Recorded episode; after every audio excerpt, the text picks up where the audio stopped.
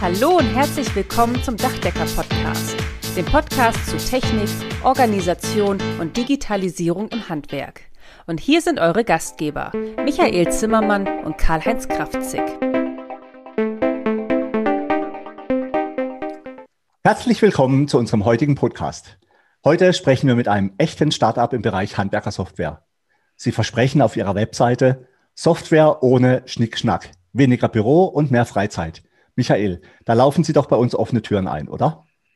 Ja, Karl-Heinz, da kann ich dir nur beipflichten. Auch von meiner Seite herzlich willkommen. Schön, dass ihr alle wieder dabei seid, dass ihr uns heute wieder zuhört.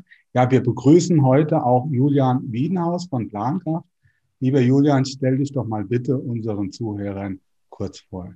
Hallo Karl-Heinz, hi Michael. Vielen lieben Dank für die Einladung und viele Grüße aus Hamburg. Schön, dass wir es digital geschafft haben. Ja, ich bin Julian, Julian Wiedenhaus und ich bin Geschäftsführer und Mitgründer der Plancraft GmbH. Ich habe selber mal Maschinenbau studiert vor einiger Zeit und irgendwann hat es mich dann aber doch zum Gründen und dem Unternehmertum verschlagen und da ich immer schon Software-Enthusiast war und auch begeistert im Handwerklichen, hat sich das dann ganz hervorragend gefügt und 2018 haben wir mit dem aktuellen Projekt Plancraft gestartet und ja, mittlerweile hat sich was Tolles daraus entwickelt und ich freue mich auf das Gespräch mit euch. Ja, vielen Dank, Julian. Freut uns auch sehr. Bevor wir uns gleich noch detaillierter über euer Produkt Plankraft unterhalten, möchte ich oder muss ich ein bisschen ausschweifen und unseren Zuhörerinnen und Zuhörern kurz die Unterschiede bei Cloud-Lösungen zu erklären. Ich finde, das ist wichtig, damit man dann auch euer Produkt besser einordnen kann. Der bisherige Standardfall ist ja so, dass man einen eigenen Surfer im Internet mietet und dort einfach seine Standardsoftware installiert. Das ist eigentlich kein großer Unterschied zum eigenen Surfer, den man üblicherweise bei sich zu Hause stehen hat und mit dem ich in der Regel auch per Remote Desktop darauf zugreifen kann. Der Nachteil ist, der Benutzer oder Dienstleister muss wieder für jeden Kunden Software-Updates installieren. Und in der Regel handelt es sich dabei natürlich auch um Software, die sich in den letzten 20 Jahren nicht wirklich verändert hat. Eine zweite Möglichkeit, die ich am Markt gesehen habe, ist, dass man sich lokale Software installiert, also auf dem eigenen Computer, und dann nur auf die Daten in der Cloud zugegriffen wird. Das ist dann nichts anderes im Prinzip wie die üblichen Cloud-Speicher wie OneDrive, Dropbox und so. Ganz nett. Aber ich habe halt immer noch einen Computer und ein Betriebssystem und muss dort eigene Software installieren und auch regelmäßig updaten und die Daten sichern. Wie ich finde, für mich auch der einzig richtige Weg ist, dass sowohl die Daten als auch die Software komplett in der Cloud laufen und dort gepflegt werden. Der Benutzer muss sich um keine Updates oder Datensicherung kümmern und der Zugriff erfolgt rein webbasiert, zum Beispiel über einen Browser. Optional können oder werden manchmal auch zusätzlich native Apps angeboten. Das heißt Programme, die zum Beispiel auf einem Tablet oder auf einem Smartphone installiert werden und auch über Offline-Synchronisation, also sprich den Zugriff darauf, auch wenn man nicht mit dem Internet verbunden ist, zur Verfügung stellt. Dabei gibt es ganz unterschiedliche Ansätze bei diesen nativen Apps. Manche übernehmen nur Teilaufgaben, zum Beispiel Baustellendokumentation oder Zeiterfassung. Andere Apps machen alles das, was auch die Browser-App kann. Julian, wie macht ihr das so und warum macht ihr das so? Ja, sehr schön zusammengefasst, Karl-Heinz, die Unterschiede der einzelnen Architekturen. Vielleicht für die ZuhörerInnen ganz kurz, was wir überhaupt machen mit Plancraft. Also wir sind eine auf Einfachheit bedachte Webanwendung, um das Thema Auftragskalkulation umzusetzen und vor allem zu vereinfachen. Also auch schneller und besser zu machen. Das heißt also vom Angebot bis Schlussrechnung am Ende und äh, ja auch alles, was sich drumherum dann eben äh, verbirgt und gemanagt werden muss. Und vielleicht zur Beantwortung deiner Frage muss ich kurz ausholen, wie es überhaupt dazu kam, dass wir mit Plancraft gestartet sind. Wir kommen also mit der Idee ursprünglich aus einer Zimmerei, also ähnliches Gewerk. Und äh, dort war im Prinzip der Fall, dass eben genauso wie du es erklärt hast, zu Beginn äh, es einen lokalen Server gab, auf dem die Handwerkersoftware dann installiert war und dann eben als lokale Applikation lief. Und ein großes Problem war einfach, dass man extrem abhängig von technischem Support war. Und das war 2018, da war relativ schnell klar, jetzt muss es in die Cloud gehen, um eben diese Abhängigkeit an der Stelle herunterzufahren und auf anderer Seite auch flexibler auf Daten zugreifen zu können, weil das ist ja das Schöne an der Cloud, dass ich über Internetverbindung auf die Daten zugreifen kann. Und auch wenn wir in Deutschland äh, durchaus hinterhängen, was so Internetabdeckung angeht, äh, habe ich eigentlich schon fast überall die Möglichkeit, auf das Internet zuzugreifen, auch über einen Hotspot von meinem mobilen Gerät. Und da ich aber im Büro im Wesentlichen ja auch an den Themen arbeite, ist das heute gar kein Problem mehr. Insofern war die Cloud also maßgeblich für die Entwicklung von Plancraft und einfach weil es für den Nutzer extreme Vorteile bietet und zum Glück der Zahn der Zeit auch in puncto Akzeptanz soweit ist. Und das ist auch gleichermaßen das, warum wir das so machen, denn so können wir eben für den Nutzer sicherstellen, dass auch Daten sicherer sind als bei ihm auf dem äh, lokalen Server im Büro. Und äh, was übernehmen wir an Aufgaben? Wir fokussieren uns im Prinzip heute erstmal auf den Büroanwender, der eben seine, der oder die ihre Auftrags- und Angebotskalkulation über uns abwickelt. Das funktioniert dann per Zugriff über den Browser, also unabhängig vom Betriebssystem, ist egal, ob es ein Windows oder ein Mac-Gerät ist, ähm, unabhängig von Laptop, PC, Tablet, das läuft dann. Mhm. Ja, also wir, Karl-Heinz und ich, wir sind ja momentan gerade dabei, so mehr oder weniger den Markt zu erforschen. Was gibt es überhaupt für Lösungen? Die, die altbekannten Verdächtigen kennen wir ja alle, ja, die kennt ihr auch, wenn ihr euch mit dem Thema ja, Software, Branchenlösungen beschäftigt. Und da ist Karl-Heinz auf euch aufmerksam geworden und wir haben uns dann ja, wie lange ist das her? Zwei, drei Wochen höchstens ja, haben wir uns dann euer System mal angeguckt, hat uns sehr gut gefallen. Das ist ja mit der Grund, weshalb wir heute hier den Podcast machen. Und ähm, Karl-Heinz sagte mir dann, muss ich ehrlich gestehen, ich wusste gar nicht, was das ist, habe hab das gegoogelt, beziehungsweise hat mir nachher auch erzählt, was es ist. Ähm, ihr habt eine progressive App, ja, das wirst du gleich auch erklären, was das ist unseren Zuhörern. Ich weiß es mittlerweile, zumindest hoffe ich, dass ich es weiß.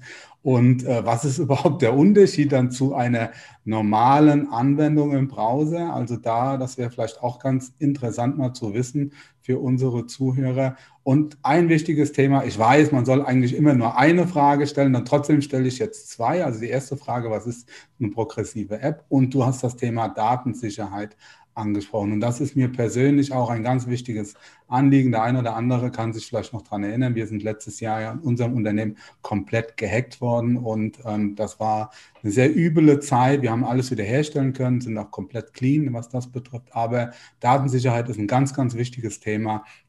Wie läuft das bei euch? Also gerade so Cloud-Lösungen haben ja, warum auch immer, nicht unbedingt so den besten Ruf, also zumindest nicht jetzt unbedingt bei den Profis, sagen wir mal so. Ähm, erklär uns das mal, warum euer System beziehungsweise warum die Cloud ja, sicherer ist und ähm, vor allen Dingen, wo ist euer Rechenzentrum? Das ist auch ein wichtiges Thema. Gerade jetzt ist wieder eins abgebrannt. Was passiert mit meinen Daten? Was ist damit, wenn so ein Rechenzentrum abbrennt? Ja, das sind alle so Themen, die mich jetzt mal interessieren würden. Ja, okay, das rolle ich mal von vorne auf. Ähm, ich glaube, die schwierige Kunst ist gerade, das einmal so zu erklären, das Thema Progressive Web App, äh, ohne dass jetzt eure Zuhörer äh, sofort äh, die Schotten dicht machen. Im Prinzip, das ist schon ganz schön gesagt, eine Anwendung, die über den Webbrowser läuft, sind sogenannte Web Apps. Also Web-Anwendungen. Ich kann eine URL, also www. oder https die Adresse eingeben und kann dann dort Software benutzen. Facebook, klassische Web-App. Ähm, der Unterschied zu einer Progressive Web-App ist eigentlich nur, versuche es mal zu sagen, eine Art Mantel oder Kleid für diese Anwendung. Das heißt, eine Progressive Web App hat noch weitere Möglichkeiten der Nutzung. Ich kann zum Beispiel auf dem Tablet, wenn ich eine Progressive Web App verwende, ähm, verschiedene ja, Fähigkeiten des Geräts mit anschließen. Ich kann also zum Beispiel über eine Progressive Web App auf dem iPad sagen, zum Home-Bildschirm hinzufügen und dann kriege ich so ein kleines App-Icon. Und dann öffnet sich dieses, wenn ich dieses Icon dann quasi anklicke, die App öffnet sich das im Prinzip ohne diesen Browser-Rahmen. Das heißt, die App kann für sich selber stehen und ich habe das Gefühl, als hätte ich die im Prinzip aus dem App Store heruntergeladen und kann im Prinzip darüber arbeiten, weil eine Progressive Web App auch je nachdem, wie sie technisch aufgebaut ist, auch gewissermaßen manche Offline, äh, ja, ich sag mal, Fähigkeiten mitbringen kann. Das heißt, es ist nicht so, wenn ich die Internetverbindung habe, dass man diesen grauen äh, Screen bekomme, vor dem sich jeder fürchtet, keine Internetverbindung, ich kann nichts machen, sondern dadurch, dass sie diesen Mantel hat, sage ich mal, bleibe ich weiter an. Und äh, das unterscheidet sich dann im Detail dann zu den nativen Anwendungen. Das heißt, eine native App, die ich zum Beispiel auf meinem Android oder auf meinem iPhone heruntergeladen habe, die ist ganz anders strukturell programmiert worden. Das Schöne ist eben an diesen Progressive Web Apps, ich kann sie schnell verfügbar machen, weil ich sie nicht über den App Store herunterladen muss, sondern nutze sie über das Internet weiterhin, ähm, habe aber ähnliches, ja, ich sag mal, Gefühl in der Anwendung. Es fühlt sich nicht so an, als hätte ich irgendwie, äh, ja, ich würde über den Browser arbeiten, sondern ich habe wirklich, äh, ja, es ist einfach eine, eine User Experience Geschichte, die da wirklich gerade auf so iPad-Geräten ist das natürlich klasse, wenn ich nicht erst 200 MB runterladen muss, sondern einfach ich klicke auf diese Verbindung hinzufügen und kann das dann nutzen. Ähm, das ist also so ein bisschen dieses Thema Web Apps, Progressive Web Apps. Und da sind wir natürlich, äh, das Schöne ist, wenn man so vermeintlich spät startet oder jung wie wir, dann kann man natürlich auf den neuesten Technologiestandard aufsetzen. Wir haben das von vornherein gemacht. Äh, das Wichtige ist dann, über die nächsten zehn Jahre das auch immer wieder herauszufordern und immer wieder auch auf neue ja, Technologien mit, mitnehmen können. Das andere war dann das Thema Datensicherheit und äh, ich glaube, da könnten wir eine eigene Podcast-Episode drüber machen. Ähm, grundsätzlich äh, gibt es, glaube ich, zwei wesentliche An Ansichten zu dieser Thematik. Die eine Frage, die man sich stellen muss, wenn es um Datensicherheit wirklich geht, also physische Datensicherheit, wir, wir lassen jetzt mal die ganze DSGVO außer, außer Kraft, ähm, sondern wer kommt wie an meine Daten? Und die Frage, die man sich stellen muss, ist, kann ich besser auf meine Daten aufpassen, auf einem Server, den ich bei mir im Büro stehen habe, als mein Cloud-Provider. Zum Beispiel wir, beziehungsweise wir nutzen natürlich auch Dienstleister, die unsere Server stehen nicht bei uns im Büro, ähm, weil wir genauso wenig wie den Betrieb sicherstellen kann, dass die nicht abbrennen, dass wir davon x-fach Ausführungen haben, dass wir Stickstoffanlagen haben, wenn es mal brennt. Ähm, dafür gibt es eben extra Cloud-Anbieter, Amazon, Azure, also Microsoft, Google, das sind natürlich die großen, die man ja auch kennt. Und die haben sich ja seit Jahren zur Aufgabe gemacht, dafür zu sorgen, dass eben Daten physisch sicher sind. Und diese Sicherheitskonzepte, die so ein Serverstandort dort mitbringt, das ist unfassbar. Die haben, das sind ganz schöne Videos, kann man sich auch gerne mal jeder angucken bei Google. Die, machen das auch komplett publik, was sie da alles haben. Das fängt an bei berührungssensitiven Zäunen rund ums Gelände, Thermalkameras, Ramböcken, die aus dem Boden rausfahren, wenn da jemand im LKW reinpreschen will, bis eben hin zu Brandschutzmaßnahmen. Die Server, wenn einer kaputt geht, da stehen dann noch hunderte weitere, die diese Daten dann untereinander auftauschen und im Prinzip sicher, dass das ganz normal weitergeht. Und äh, dieses technische Sichermachen, das kann niemand im Privaten. Das ist einfach äh, ausgeschlossen. Und äh, das Schöne ist, der Browser an sich ist ja auch nichts anderes als Software. Und der Browser ist, dadurch, dass es das Tor zum Internet ist, mittlerweile das sicherste, was es gibt auf der Welt. Und äh, die Thematik ist eigentlich immer, wie kommt es denn, dass jemand auf meine Daten zugreifen kann? Und das häufigste Fall ist halt einfach das sogenannte Phishing. Das heißt, ich falle auf irgendeinen Trick herein, klicke auf eine, eine Mail, wo, einen, wo steht, bitte einmal Passwort eingeben mhm. zur Sicherheitsüberprüfung und dann wird mein Passwort abgefrühstückt, weil ich selber in dem Moment nicht merke, dass das zum Beispiel nicht ein PayPal-Dienst ist, sondern jemand, der es nachgebaut hat. Das heißt, da ist die menschliche Komponente immer heute noch der viel, viel größere Teil, an dem man sich als Hacker, ich sag mal, äh, am Ende als Angriffspunkt sich nehmen kann. Das übrigens jetzt auch mittlerweile über Handys kommt. Das habe ich jetzt auch festgestellt. Ich habe jetzt auch schon zwei, drei Nachrichten bekommen von irgendwelchen, ja, irgendwelchen ja, Produkte, die nicht äh, abge- oder geliefert werden konnten, angeblich zur Nachverfolgung, sollte ich da irgendwie draufdrücken und habe dann auch gehört, das ist auch so ein Phishing-Nachricht, ja, ähm, um dann das Handy quasi komplett lahmzulegen.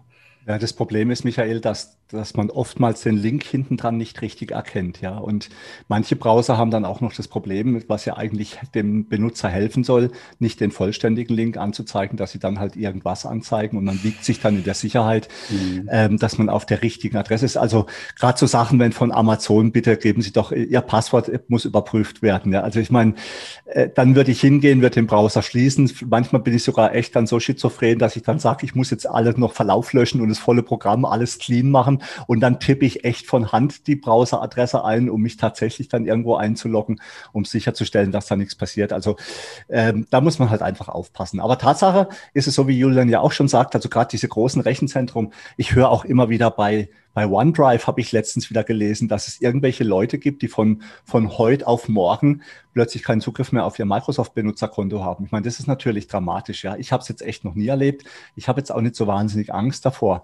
Aber das Problem kann man ja lösen, indem man einfach seine Cloud auf irgendeinem Rechner, der halt bei einem rumsteht, einfach spiegelt. Also in, sprich äh, bei OneDrive jetzt nur mal als Beispiel, um nicht zu sehr vom Thema abzuschweifen, gibt es ja entsprechende Apps, mit denen du einfach die Daten eins zu eins auf deinem Rechner mit der Cloud speichern kannst, äh, synchronisieren kannst.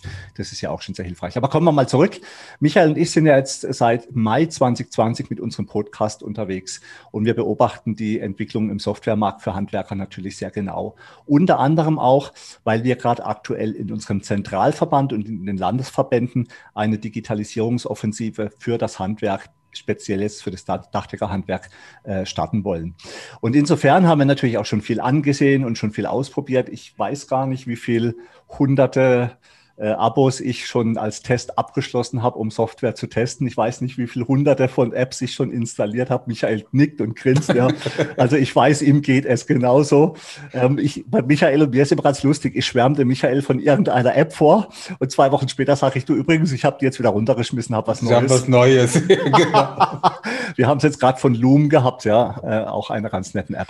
Naja, auf jeden Fall ähm, Julian, mir ist aufgefallen, ähm, ich bin natürlich auch viel auf Facebook unterwegs. Ich vernetze mich zurzeit auch gerade mit sehr vielen Coaches, ähm, weil ich einfach ein Netzwerk aufbauen möchte, weil mich auch interessiert, was andere so erzählen über Digitalisierung und Vernetzung und was halt alles so momentan auf dem Markt angesagt ist. Und dabei ist mir eure bezahlte Werbung aufgefallen. Ja? Man sagt ja immer so, bezahlte Werbung braucht kein Mensch. Aber in eurem Fall würde ich jetzt mal sagen, ich glaube, ich hätte euch echt nicht gefunden, wenn es mir bei Facebook nicht aufgefallen wäre. Denn über eine Google-Suche mache ich tatsächlich mittlerweile relativ wenig. Also insofern bin ich dann auf eure Seite gegangen, habe mir das angeguckt und mit dem Slogan weniger Büro, mehr Handwerk, kinderleichte Software hattet ihr mich sofort. Also das ist ja genau das, nach dem ich schon seit Wochen, Monate und Jahre suche. Und insofern habe ich da dann auch mal darum gebeten, dass ihr uns, Michael und mir, mal eure Software vorstellt. Und das hat mir schon sehr gut gefallen. Michael auch. Was mich besonders oder sofort beeindruckt hat, ist, wie clean, also aufgeräumt eure Oberfläche ist. Weil wir kommen aus Zeiten, Michael und ich, da hat man unfassbar viele Masken, Eingabemasken, Mausklicks, schreckliche Sachen, ja. Du bist eigentlich komplett überfordert, ähnlich wie in Word oder Excel, wo du Millionen von Funktionen hast, die du nie brauchst. Und dann trifft man auf so eine Software wie von euch, die eigentlich erstmal leer aussieht, ja. Du guckst auf den Bildschirm und denkst, wow, übersichtlicher geht's ja kaum noch. Du hast es schon so ein bisschen angerissen. Ihr habt natürlich den, das Glück, als Startup auf moderne Technik aufzusetzen. Aber erklär doch mal genauer, woher kam euer, eure, äh, euer Absicht zu sagen, wenn wir was Neues machen, dann bitte was wirklich Neues und auch möglichst clean? Es hat auch wieder mehrere Seiten, äh, diese Medaille. Das erste war natürlich, ähm, ich habe ja schon erzählt, wir kommen ja eigentlich aus dem, der Startpunkt war der Zimmereibetrieb und ähm, der Frust gar nicht mal, dass alles irgendwie langsam ist oder äh, dass das irgendwie technisch jetzt veraltet ist. Das waren natürlich auch Ärgernisse, aber Hauptproblem war eigentlich, dass immer wieder das Gefühl aufkam, ich, ich habe eine Lösung, für die ich 100% zahle und irgendwie 10% nutze. Für die anderen 90, da verstehe ich auch nur, und ja, 80% weiß ich gar nicht, was das ist. Und äh, das war so unser, unser Startpunkt, wo wir gesagt haben, Mensch, geht das denn noch anderen so oder ist jetzt Thomas in unserem Fall irgendwie ein Sonderkandidaten? Da haben wir ganz viele Betriebe interviewt damals vom, von der Einzelunternehmerin bis zum äh, fast Mittelständler im Fensterbau. Wir haben alles dabei gehabt, querbeet und haben eigentlich festgestellt, okay, was sie alle vereint war, diese, dieses, ja, irgendwie verstehe ich das gar nicht so richtig und es ist zu viel drin, das ist irgendwie cool, aber ich brauche es eigentlich nicht. Und das war so für uns der Punkt, wo wir gesagt haben, okay, äh, das sieht alles gerade schön gesagt hast, irgendwie aus wie noch damals in, äh, in DOS. Und wir kennen aus dem privaten Spotify, Netflix und Amazon. Wo, wo ist denn da der, da muss doch ein irgendwie konnten wir es nicht glauben, aber haben wir aus unserer Perspektive nicht so gesehen. Es gibt natürlich Webanwendungen, die auch mittlerweile gute Leistungen da echt äh, erzielen, aber gerade dieses Thema UI, also wie gestalte ich so einfach unserem persönlichen Genüge. Insofern haben wir das von Anfang an quasi als, ja, als oberstes Gut bei uns auch angepinnt. Und deswegen sind wir teilweise vielleicht auch langsamer in der Entwicklung, weil wir das wirklich immer wieder sicherstellen müssen und immer wieder auch Leute davor setzen, die nicht affin sind für IT. Einfach um sicherzustellen, dass auch solche Leute das schneller verstehen und ohne Schulung da reinkommen. Und der andere Punkt war auch, das junge Handwerk abzuholen, weil Fachkräftemangel, ihr kennt es noch viel besser als ich, ist ein Thema. Und auch wenn Software nur ein kleiner Teil ist von dem, was im Betriebsalltag im Handwerk notwendig ist, aber ich kann doch junge Leute sehr leicht begeistern, wenn ich sage, ich arbeite mit modernem Werkzeug, dann aber auch doch bitte im Büro. Und nur so kriege ich die Leute rein. Wir haben mit, auch aus dem Bekanntenkreis und Freundeskreis mit Leuten gesprochen, die einen Meister gemacht haben und gesagt haben, an der Meisterschule die Software, die ich genutzt habe, da kann ich eh nichts mit tun, wenn ich das in meinem Betriebsalltag mitnehmen will. Es funktioniert nicht, es ist viel zu kompliziert. Und dann haben wir gesagt, okay, dann müsste es Lösungen geben, die die Leute ja auch auf, auf diese Büroarbeiten, das soll nicht das schwarze Fleck sein, den man irgendwie wegschieben will und man will nur auf die Baustelle, sondern es muss auch Spaß machen. Das, das funktioniert. Und das war im Prinzip für uns ein Startschuss.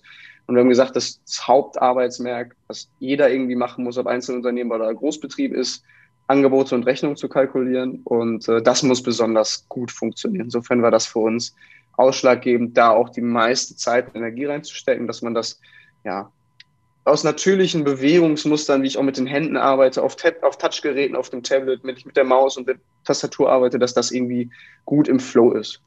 Das ist dann so die, ich sag mal, der Antrieb, der bei uns irgendwie da war. Das ist euch ähm, gut gelungen, muss man ganz ehrlich sagen. Also ja, Karl-Heinz und ich, ja, Karl-Heinz hat es ja gesagt, wir machen das jetzt schon eine Zeit lang. Wir haben ja auch beide unsere Software, unsere Branchensoftware schon seit vielen Jahrzehnten und ähm, ja, da muss man immer wieder auch feststellen, da ist sehr viel drin, inhaltlich sehr viel drin. In der Kalkulation ist das so tief. Ich glaube, da würde keiner mehr in irgendeiner Form in Frage stellen, ist das, ist das falsch, weil, weil das kann keiner mehr überblicken. Da sind wirklich Funktionen dabei, auch wo ich ganz ehrlich sagen muss, die habe ich in meinem Leben noch nie genutzt. Ja, da weiß ich auch gar nicht, für was die eigentlich gut sind und ob man die auch als Handwerker braucht, würde ich jetzt an erster, an dieser Stelle auch mal so ein Stück weit in Frage stellen. Was uns total gut gefallen hat, ja, bei eurem System war die Einfachheit. Jetzt muss man aber der Fairness halber auch noch attestieren, ihr steht ziemlich am Anfang. Es ist auch noch nicht alles da. Da wird Karl-Heinz wahrscheinlich gleich noch ein bisschen was ähm, darüber erzählen, weil er ja auch euer System mittlerweile viel, viel tiefer kennt. Aber das, was wir bis jetzt gesehen haben, das hat uns sehr, sehr gut gefallen. Und ich muss immer wieder sagen, wenn jemand mal wirklich auch eine richtig, ein richtig gutes ähm, webbasiertes Programm sehen möchte, der soll sich mal Meistertask anschauen. Egal mit welchem Device, das ist einfach cool, das macht Spaß und das ist für mich auch so der Maßstab. Da kann sich übrigens auch Microsoft eine Scheibe abschneiden, nur mal so by the way, ja, wenn wir schon mal dabei sind. Aber ihr seid da ziemlich dicht dran, muss ich sagen. Ähm, und uns hat, wie gesagt, sehr gut gefallen, dass ihr ihr habt einfach Dinge, habt ihr nicht, die man auch ehrlich gesagt gar nicht braucht. Manche Dinge braucht man aber noch. Aber was uns, ähm, wo ihr aber mit dabei seid, das gebt ihr ja auch zu, ihr seid noch ziemlich am Anfang, aber ja, ihr seid auch aufnahmefähig und wir haben ja auch äh, so vereinbart, dass wir uns auch nach dem Podcast noch ein Stück weit austauschen, dass wir auch unsere Erfahrungen aus der Branche ein Stück weit damit einfließen lassen, wenn ihr das dann möchtet. Aber was mir auch sehr gut gefallen hat, das war die, die Darstellung des Angebotes, der Projektmaske. Ich sehe mein Angebot quasi schon, bevor ich es ausgedruckt habe. Die Wischfunktion der Positionen äh, zu verändern, das habe ich so ehrlich gesagt noch nie gesehen. Das hat mich total beeindruckt und das hat mir auch total Spaß gemacht, ja, so zuzuschauen. Und, und so könnte ich mir auch echt vorstellen, meine Angebote zu machen. Egal wo ich bin, ob ich das im Büro mache mit dem iPad, ja, oder am PC oder auch unterwegs mit dem Smartphone. Also das ist einfach cool, ja. Und genauso stelle ich mir auch eine agile, moderne Softwarelösung vor. Und wie hattet ihr oder wie kamt ihr auf die Idee, zum Beispiel jetzt mit dieser Position zu arbeiten? Das würde mich mal interessieren. Ja, also wie wir am Ende jetzt genau auf die Idee gekommen sind, lässt sich vielleicht schwierig, schwierig beantworten. Ich weiß nicht, ob es dann irgendwann der Moment gewesen ist, wo wir gesagt haben, ach, so machen wir es. Und ja, es kam einfach daraus, wie wir auch im Team zusammenarbeiten. Wir sind ja auch noch ein kleines Team. Und äh, wenn man sich intensiv mit Sachen auseinanderstellt und immer wieder einzelne Punkte sich rauspickt und nicht versucht, sofort ein Gesamtkonzept zu schrauben, sondern gesagt, okay, wir haben ja verschiedene Aufgaben. Ich muss eine Position anlegen können, Schritt eins. Ich muss sie sortieren können, Schritt zwei. Ich muss sie löschen, duplizieren, kalkulieren können, Schritt drei, vier, fünf. Und dann haben wir im Prinzip uns immer so lang gehangelt und geguckt. Das kommt auch so ein bisschen, ich kenne es auch aus meinem Maschinenbaustudium, ähm, da macht man einen sogenannten morphologischen Kasten. Das ist, klingt äh, komplizierter als es ist. Ich habe ein Problem und gucke, welche Lösungen gibt es überhaupt, komplett wertungsfrei, um dieses Problem zu lösen. Gehe die dann einzeln durch und bewerte sie nach verschiedenen Gesichtspunkten. Ähm, äh, Anekdote als Beispiel, ein gutes Beispiel dafür war, äh, wie heute industriell Walnüsse geknackt werden. Da haben sich damals die Leute überlegt, okay, wie kriege ich das jetzt hin? Welche Möglichkeiten habe ich? Und da waren alle Varianten von, von innen aufsprengen, von außen zerdrücken und dann geht man das alles durch und das passt am besten. Im Prinzip haben wir es auch so gemacht, gesagt, ich kann es wischen, ich kann es schieben, ich kann es klicken und kopieren und dies und das und jenes und was fühlt sich gut an. Und dann kommt man irgendwie ja, wenn man dann die Nutzer auch noch einbezieht, dann auf die, auf die Lösung am Ende dies wird. Ja, cool. Also mir hat das sehr gut gefallen, muss ich sagen. Also das, das Spannende ja. finde ich auch. Du hast auf jeden Fall schon richtigen ja. Punkt. Ja, das Spannende finde ich auf jeden Fall die Art und Weise, also das eine hat der Michael ja schon gesagt, ja. Ähm, das Angebot sieht im Prinzip auf dem Bildschirm so aus, wie es später auch aussieht. Das ist ja diese We See Vic Darstellung, what you see is what you get, haben andere Programme teilweise auch schon probiert. Das funktioniert schon ganz ordentlich. Aber was mir halt wirklich gut gefällt, ist, dass man halt auch leicht in die Positionsbearbeitung reinkommt, ohne viel Schnickschnack. Das ist ja auch das, was ihr entsprechend dazu geschrieben habt. Und ähm, die ganzen Masken sind auch so, dass ich sie auch mit dem Finger gut antatschen kann. Ja? Also viele Programme, die es sowohl auf dem Desktop als auch auf dem äh, mobilen Gerät gibt, verwenden die gleichen Schriftgrößen, die gleichen Masken, die gleichen Knöpfe. Und das ist mit Touch manchmal tatsächlich ein bisschen schwierig. Und ihr habt euch von vornherein, und ich finde, das ist ja jetzt grundsätzlich auch gar nicht schlecht, ihr habt von vornherein einfach gesagt, dass ähm, ihr auch auf dem Desktop einfach alles ein bisschen größer macht und auf dem Touch funktioniert es dann einfach auch perfekt. Es ist einfach so, wenn ich auf einem Bildschirm mit der Maus in ein großes Feld reinklicke, habe ich dieselbe Funktion, als wenn ich mit meinem dicken Finger irgendwo auf einem Touchscreen drauf tippe. Und so erreiche ich halt die Masken sehr leicht. Also das gefällt mir doch schon sehr, sehr gut von der Positionsbearbeitung her. Bei bisherigen Softwarelösungen stellt man ja... Ein, ein kurzes Zwischenwort. Ah ja, natürlich, ich, gerne. Sorry. Klar. Ähm, Gerade dieses Thema Tablet-Nutzung äh, ist natürlich heute über die gesamte, ich sag mal, Nutzerschicht verbreitet noch ein kleiner Anteil. Ähm, aber wir sehen das einfach, es ist ein Trend, den treten wir nicht los, sondern gehen wir im Prinzip früh mit. Ähm, Apple hat erst äh, in dieser Woche auch zu ihren Geräten wieder ein größeres iPad vorgestellt. Das heißt, wir sehen, dass im Prinzip unsere Computer immer kleiner werden und dann irgendwann ist eine Tastatur nur noch Peripherie, die angedockt wird und nicht immer mit dabei sein muss. Ähm, insofern diese, diese Schritte Richtung mehr Touch, mehr unterwegs, mehr mehr nutzen, wo ich will, äh, ist ja schon seit Jahren und es kommt immer mehr und mehr und es ist eigentlich nur eine Sache, die wir versuchen mit abzuholen. Sorry. Ich bin ja auch ein großer, nee, nee, alles gut. Ich bin ja auch ein großer Fan von diesen Apple Keynotes, ja. Das ist also für mich schon Pflichtprogramm. Einerseits, weil ich es total cool finde, wie die die Präsentation machen und zum anderen, weil sie halt auch tolle Produkte vorstellen. Du hast es gerade gesagt, äh, Apple hat ein neues iPad rausgebracht mit dem M1 Silicon Chip von Apple und das Beeindruckende daran finde ich, und da bin ich mal gespannt auf die weitere Entwicklung, ist, dass das derselbe Chip ist, der ja auch im MacBook drin steckt zum Beispiel oder jetzt in diesen neuen iMacs drin steckt. Und äh, Apple ist ja auch da dran, daran, die iOS-Betriebssysteme und das macOS miteinander zu verschmelzen, sodass die Programme auch auf allen Betriebssystemen dann laufen. Und was ich jetzt total spannend finde, ist, nachdem die jetzt eh schon diesen Silikon-Chip dann auf dem iPad haben, dann könnten sie eigentlich gleich auch eine gescheite Benutzeroberfläche machen, die dann wirklich vielleicht auch so wie bei Microsoft einfach beides abholt, ne? sowohl Desktop als auch wie Touch. Aber bisher war es ja sehr so, dass Apple immer gern zwei getrennte Lösungen gehabt hat. Bei mir ist übrigens, ähm, ich weiß nicht, ob ich es schon mal erzählt habe, ähm, die Maßeinheit Mausklicks bis zur fertigen Aufgabe und Maskeneingabe. Ja, ich habe schon ein paar Mal oder ich, lä ich lä lässt da auch immer ein bisschen bei Michael rum. Setz dich mal hin, schreib mal ein Angebot und zähl mal alle Mausein Mausklicks und Tasten und Maskeneingaben bis zum fertigen Angebot. Ja, da wirst du ja schier wahnsinnig. Und das will ich eben nicht mehr, ja. Aber da kommen wir auch gleich nochmal drauf zu sprechen.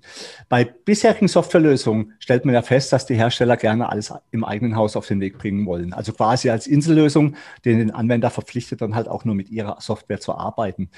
Ähm, gerne dann auch mit aufwendiger Hardware oder Wartungsverträge. Das hat natürlich seinen Preis und das ist ja auch so gewollt. Grundsätzlich ist ja auch nicht schlecht, wenn man versucht, alles im eigenen Haus ab, im eigenen Softwareentwicklungsunternehmen abbilden zu wollen. Die Frage ist nur, ob man das auch wirklich kann. Tatsächlich zeigt die Entwicklung im Bereich Apps, dass es Softwareherstellern viel besser gelingt, wenn sie sich auf das konzentrieren, was sie auch wirklich gut können. Zum Beispiel eine digitale Baustellendokumentation oder Planungssoftware oder wie bei euch eine ERP-Software. Einfach nur, um Angebote, Aufträge und Rechnungen zu schreiben. Schön schlank, effizient und ohne viel Schnickschnack, so wie ihr es ja auch immer sagt. Das dürfte auch der Grund sein, warum einzelne Apps so erfolgreich sind. Mir persönlich ist es zwischenzeitlich übrigens völlig egal. Ähm, wie ich jetzt mit diesen mobilen Lösungen entsprechend umgehe und wie der Hersteller äh, seine eigene Vorstellung hat, wie er sich weiterentwickeln möchte. Mir sind modulare Lösungen zum Beispiel viel lieber. Ich arbeite auch gern mit meinem E-Mail-Programm Spark. Da gibt es zum Beispiel die Möglichkeit, andere Hersteller, andere Softwarehäuser per Integration einzubinden. Meistertask macht es ja auch perfekt, so dass ich zum Beispiel einfach aus meinem Mail-Programm mit einem einfachen Wisch die E-Mail äh, als Aufgabe in Meistertask ab, äh, ablegen kann. MemoMeister ist dran, da quasi eine Archivierungsfunktion für E-Mails auf den Weg zu bringen. Und insofern ist das, glaube ich, schon der richtige Weg. Was mich jetzt interessieren würde, ist, Julian, wie steht ihr denn oder wie sind denn eure Gedanken zu einer möglichen Kooperation und Integration mit anderen Softwarehäusern? Ja, äh, du hast es ganz schön gesagt. Ähm, es zeichnet sich ab, dass wenn man sich auf das konzentriert, was man gut kann, dass sich das gut oder ja besser auf langfristige Entwicklung dann schon auswirkt. Ähm, wir haben ehrlicherweise natürlich auch, als wir damals aus den Interviews kamen, ähm, das waren irgendwie so zwischen 50 und 100 Stück. Da hatten wir alle Probleme, die es im klassischen Handwerksbetrieb gibt, gesehen und gedacht, boah, geil, da kann man eine Lösung für machen. Was haben wir gemacht? Wir sind zu uns ins, ins Wohnzimmer von meinem Mitgründer und haben eine riesen, haben eine ganze Wohnzimmerwand vollgemalt, haben gesagt, wir wollen Dokumentation machen, wir wollen Flottenmanagement, wir wollen Lagerhaltung, Angebot. Wir haben, haben alles gesehen, weil alles war irgendwie, da gab es überall Potenzial. Und dann äh, hat das so, so eine Woche gedauert, bis wir festgestellt haben, das macht überhaupt gar keinen Sinn. Und äh, haben uns dann auf das konzentriert, was aus unserer Perspektive erstmal das größte Problem für uns war und äh, wo wir auch eine Basis sehen. Und äh, heute sind wir dabei und sehen, okay, äh, allein in diesem Bereich das gut zu machen, ist extrem intensiv und äh, sind da ganz, ganz froh drum, dass es andere Anbieter gibt, wie zum Beispiel, da muss ich auch die, Leiste, äh, die Lanze brechen für Meistertask, die es wunderbar lösen, ähm, ein bestimmtes Thema. Und insofern sind wir da äh, sehr offen, weil es für unsere Nutzer am Ende ein sehr schönes Gesamtbild ergeben kann, äh, wenn ich ja meine Lösung, die ich mir auch zusammenpuzzeln möchte, weil dann komme ich nicht in dieses Problem rein, dass ich 80 Prozent nicht nutze, weil ich benutze dann genau diese Anwendungsfälle, die ich auch möchte, weil ich sie habe und habe den Rest eben nicht mit dran, dieses Modulare.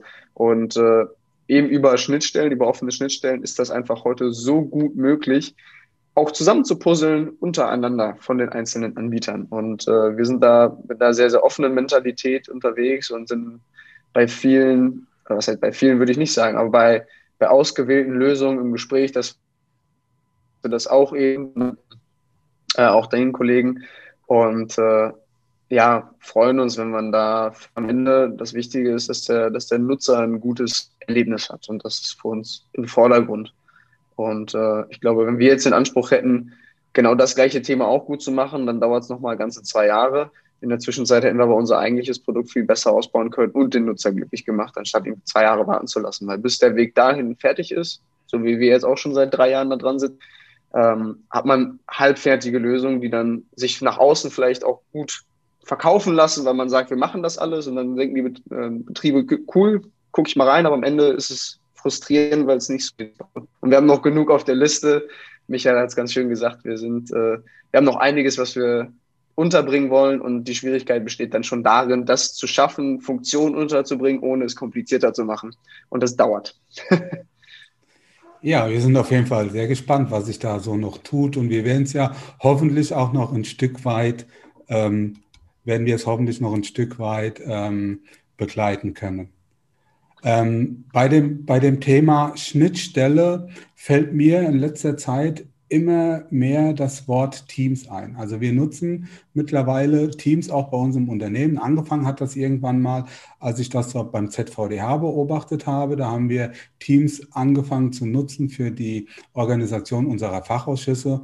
Da habe ich festgestellt, wow, das kann schon einiges. Das ist richtig, richtig gut und wir nutzen es jetzt auch bei uns im Unternehmen. Und meine IT-Dienstleister, liebe Grüße an die KSPL-Jungs, haben es jetzt geschafft, auch eine Schnittstelle zu meiner ERP-Lösung herzustellen. Also auf Knopfdruck kann ich jetzt meine Vorgänge in Teams ähm, einpflegen und das finde ich eine richtig coole Sache, muss ich sagen. Habe Meistertasks in Teams integriert und ich habe jetzt ein echtes Luxusproblem, zu sagen, okay, was ist jetzt führend, Meistertask oder Teams? Also das hat mir richtig gut gefallen. Aber wenn ich dann wieder so an meine Software zurückgehe und dann sehe ich wieder, wow, was ist da jetzt mit Schnittstelle gemeint? Da gibt es sowas wie Gabe, da gibt es sowas wie Data Norm und so. Und das ist ja eigentlich nicht unbedingt das, was man sich jetzt unter einer modernen Schnittstelle vorstellt. Ich frage mich immer wieder, warum muss ich eine Gabe oder eine Data Norm einlesen, wenn mein Computer sowieso den ganzen Tag online ist? Ja, warum muss ich da überhaupt noch Hand anlegen?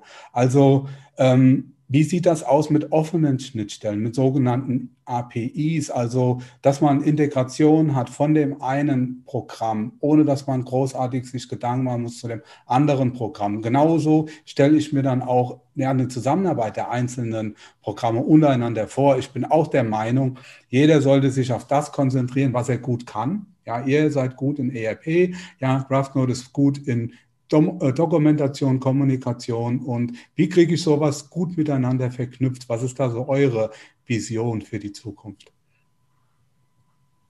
Ja, ich, ich fange mal ganz kurz nochmal mit, mit Gap und Datanorm an. Ähm, am Ende sind es ja nichts weiteres als Teilformat, äh, die ich irgendwie einlesen kann und die einen ganz bestimmten Anwendungsfall heute oder seit den 90ern mittlerweile schon abdecken. Und äh, wenn wir sehen, dass es die schon so lange gibt, aber immer noch nur vereinzelt ja wirklich gute Anwendungen finden in bestimmten Gewerken, gerade das Thema Gap-Ausschreibung macht ja nicht jeder unbedingt mit. Die wenigsten Tischler haben was mit, mit Gap äh, zu tun. Ähm, sehen wir schon, dass es da langfristig auch Lösungen geben muss, die noch mehr diesen Vorteil der, der einzelnen Lösungen für alle anbietet. Und äh, da sind natürlich APIs, also APIs, äh, Interfaces zu anderen äh, Softwarelösungen schon ein guter Draht, um Informationen auszutauschen. Vom Leistungsverzeichnis angefangen bis zur Dokumentation, E-Mails und sonstigen. Und ähm, eine, eine Sache, die wir auch sehen, ähm, ich weiß nicht, ob das ihr kennt oder ob das eure Zuhörer kennen, sind, es gibt extra, äh, ich sag mal, Tools mittlerweile, die sich darauf konzentrieren, andere zu verbinden. Die machen nichts anderes als diese Stellen, ohne dass die einzelnen Softwarehäuser sich hinsetzen müssen und sagen, ich mache jetzt eine API für für Teams, für WhatsApp und für Meistertask, sondern es gibt einen Anbieter, der sagt, alles klar, ich kann an alle andocken und ich bin der Mittelmann. Zum Beispiel Zapier, also Z-A-P-I-E-R geschrieben oder Automate.io. Ähm, da hat man die Möglichkeit, quasi zu sagen, ich möchte aus dieser Softwarelösung dieses Stückchen Information weitergeben an diese Lösung, an diese Stelle. Und ähm, das ist ja eine relativ junge Entwicklung, die, die nach und nach Fahrt aufnimmt. Und wir sehen das gerade bei, bei jüngeren Betrieben, die irgendwie, ja, wo, wo der Geschäftsführer auch erst irgendwie Anfang 30 ist, sein Meister jetzt ein paar Jahre hat und sagt, ja, ich puzzle mir das zusammen. Ich nehme mein Trello-Board, wo ich meine, äh, meine, meine Termine mir mache und dann kriege ich das reingeschrieben in unseren internen Team-Chat und dann habe ich dann nachher noch eine Notification, also eine Nachricht in meiner ähm, Angebotssoftware, dass der noch was machen muss. Und das geht alles über, über Schnittstellen, wo gar kein Software spricht, sondern die nutzen einfach nur diesen Service, wie so ein Automate.io. Und ähm, ich persönlich glaube, dass das schon äh, noch viel, viel stärker wird in der Zukunft. Ähm, wir sehen das einfach, dass das auf so kurzen Wegen äh, diese Informationen auszutauschen. Da geht es ja auch immer gar nicht um Tiefenintegration. Ich muss ja nicht immer alle Informationen an beiden Orten mhm. haben, weil dann habe ich ja auch nur Redundanz, die ich am Ende nicht brauche. Ich will ja nur genau dieses Stückchen Information haben, was mir hilft, in der anderen Lösung weiterzuarbeiten. Und genau dieses dieses Level an Integration, an Tiefe zu erreichen, kann ich ja als Nutzer am besten für mich selber definieren, als wenn das jemand anders für mich vorgefertigt macht. Insofern noch, ich glaube, da ist noch viel Potenzial. Ich glaube, ich glaube auch, das ist der richtige Weg. Es ist ja nicht so, dass wir keine Programme für irgendwelche Lösungen haben. Ich glaube, wir haben, eigentlich haben wir zu tiefe Programme die zu viel und, und zu mächtig sind und wir nutzen nur einen kleinen Teil davon. Und deshalb sind auch so, solche ja, Tools wie Sepia, die sind eigentlich ganz gut. Ich nutze das auch im Bereich von Clicktip und so, dass, äh, dass man da die, die wichtigen Dinge auch zusammenführt, aber nur die, die man tatsächlich braucht. Und man muss sich halt nur irgendwann mal darauf verständigen, was ist das führende Programm. Ja, und das ist ja. so ein Stück weit die Kunst. Michael, was ich ganz spannend finde jetzt auch im Gespräch, also ich, ich denke auch schon öfters über solche Lösungen wie Zapier und so nach, ähm, ist eigentlich, vielleicht ist das tatsächlich die Zukunft, dass wir gar nicht so sehr die Softwarehäuser über einzelne Schnittstellen nachdenken, sondern sich einfach für so Programme wie Zapier öffnen. Und der mhm. Julian hat es ja auch schon gesagt, weil dann ist es eigentlich völlig egal, mit welcher Software du arbeitest. Du pickst dir einfach eine Handvoll Module am Markt raus, die dir gefallen. Und dann gibt es eben einen Drittanbieter, der sagt, du pass auf, was brauchst du aus diesen einzelnen Modulen? Ich ziehe das für dich raus und vernetze dich. Ich habe gerade mal nachgeschaut. LexOffice, das äh, Haufe Softwarehaus ist ja hier bei mir in Freiburg. LexOffice hat eine Anbindung zu Zapier. Teams kann an Zapier angebunden werden. Michael, habe ich mir noch nicht angeschaut, aber vielleicht ist es für dich auch mal interessant, da mal reinzugucken. Mhm. Meistertask in Teams ist ja nichts anderes, wie dass du im Prinzip die ähm, dass du im Prinzip den Webbrowser bei Teams einbindest. Du, ne? kannst, du kannst ein Board, das du gerade bearbeitest, ja, ja. kannst du da direkt verlinken. Das ist, das ja. ist ganz gut. Nochmal, also ich bin schon der Meinung, es ist ja alles da, was es gibt auf dem Markt. Nur halt sehr mächtig und äh, uns fehlt da so ein Stück weit die Effizienz. Und glaube, bei dem einen oder anderen wäre manchmal weniger mehr, so dass ja. wir uns dann wieder auf, auf weniger und auch aber auf, auf wichtige Dinge konzentrieren. Das ist so ein Stück weit die Wahrheit. Ich habe jetzt, ähm, wir kommen gleich noch drauf zu sprechen, in den letzten drei Wochen eine interessante Erfahrung gemacht. Ich war ja auch immer ein großer Fan von vielen Apps und native Apps und die müssen alle auf dem iPad laufen. Und eigentlich habe ich den Browser nicht so gern gehabt, ja, was die Anwendung im Browser betrifft. Selbst wenn sie dann als progressive Web-App läuft, die ja Vorteile hat, ist es tatsächlich so, dass ich jetzt seit Tagen feststelle, dass ich eigentlich nur noch mich im Browser bewege.